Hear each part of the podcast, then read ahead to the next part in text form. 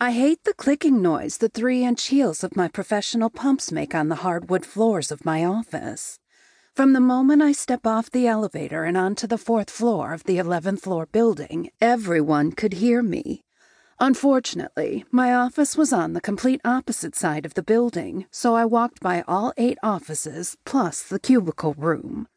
I hate that room, hate those goddamn cubicles, and felt bad for the eight people that had to sit in there. Click, click, click, my long strides echoed down the hallway. Jillian, my assistant, told me that they all jump and looked busy when I walk by. I hate that. I never wanted to be a boss like that, the kind of boss people were afraid of.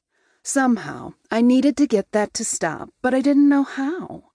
I don't expect them to work every second of the eight hours. Stopping and having fun every once in a while is important to the morale.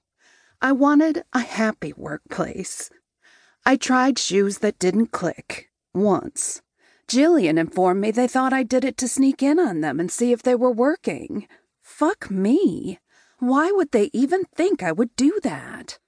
At 26 and only one year after graduating college with an MBA in marketing, I purchased one of the mid level advertising agencies in town, with the help of Ava, of course.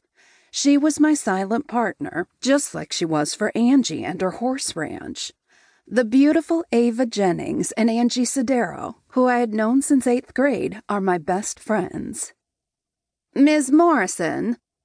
My clicking stopped in front of Lydia's office. She's the manager of human resources and about 10 years older than me, which she thought worked to her advantage, like she was showing me the ropes on how to run a business.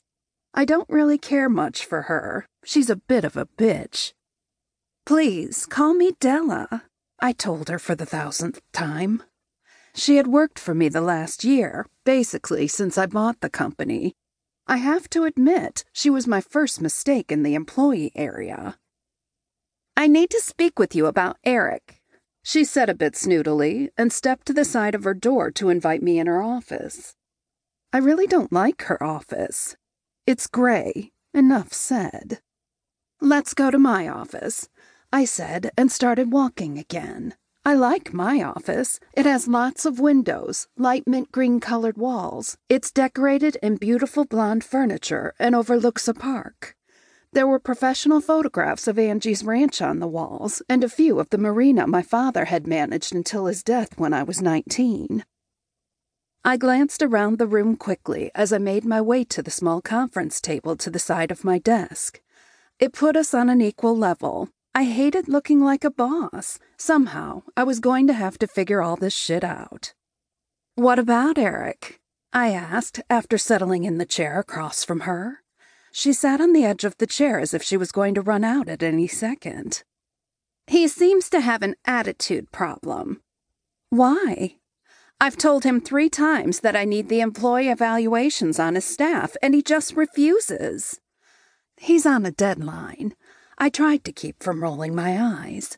As the head of the graphics department, he has to have the sample packaging and project boards ready for the pre presentation meeting. But she frowned at me. This was my company, right? No buts. Until we make the presentation to L&R Manufacturing, he is given a pass on the evaluations. Give him a few days after to get them in. Actually, we've got the convention right after, so a day or two after that.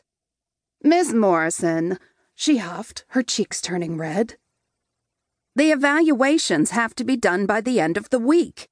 Why? I kept my tone level and my expression calm, even though I really wanted to backhand her. We are on a schedule. She stiffened her neck. Why? That's how business is done. Her eyes widened and she looked totally pompous. Bitch. Change your schedule, I said firmly. She tried staring me down, but I was well practiced at that. Angie, Ava, and I used to do that all the time. We mastered the stare down throughout the years with many tournaments between the three of us. I usually won. When I was upset, my green eyes turned darker, more penetrating. It only took her 30 seconds to finally break eye contact. She looked at her hands that were clasped firmly in her lap. That's not how business is done,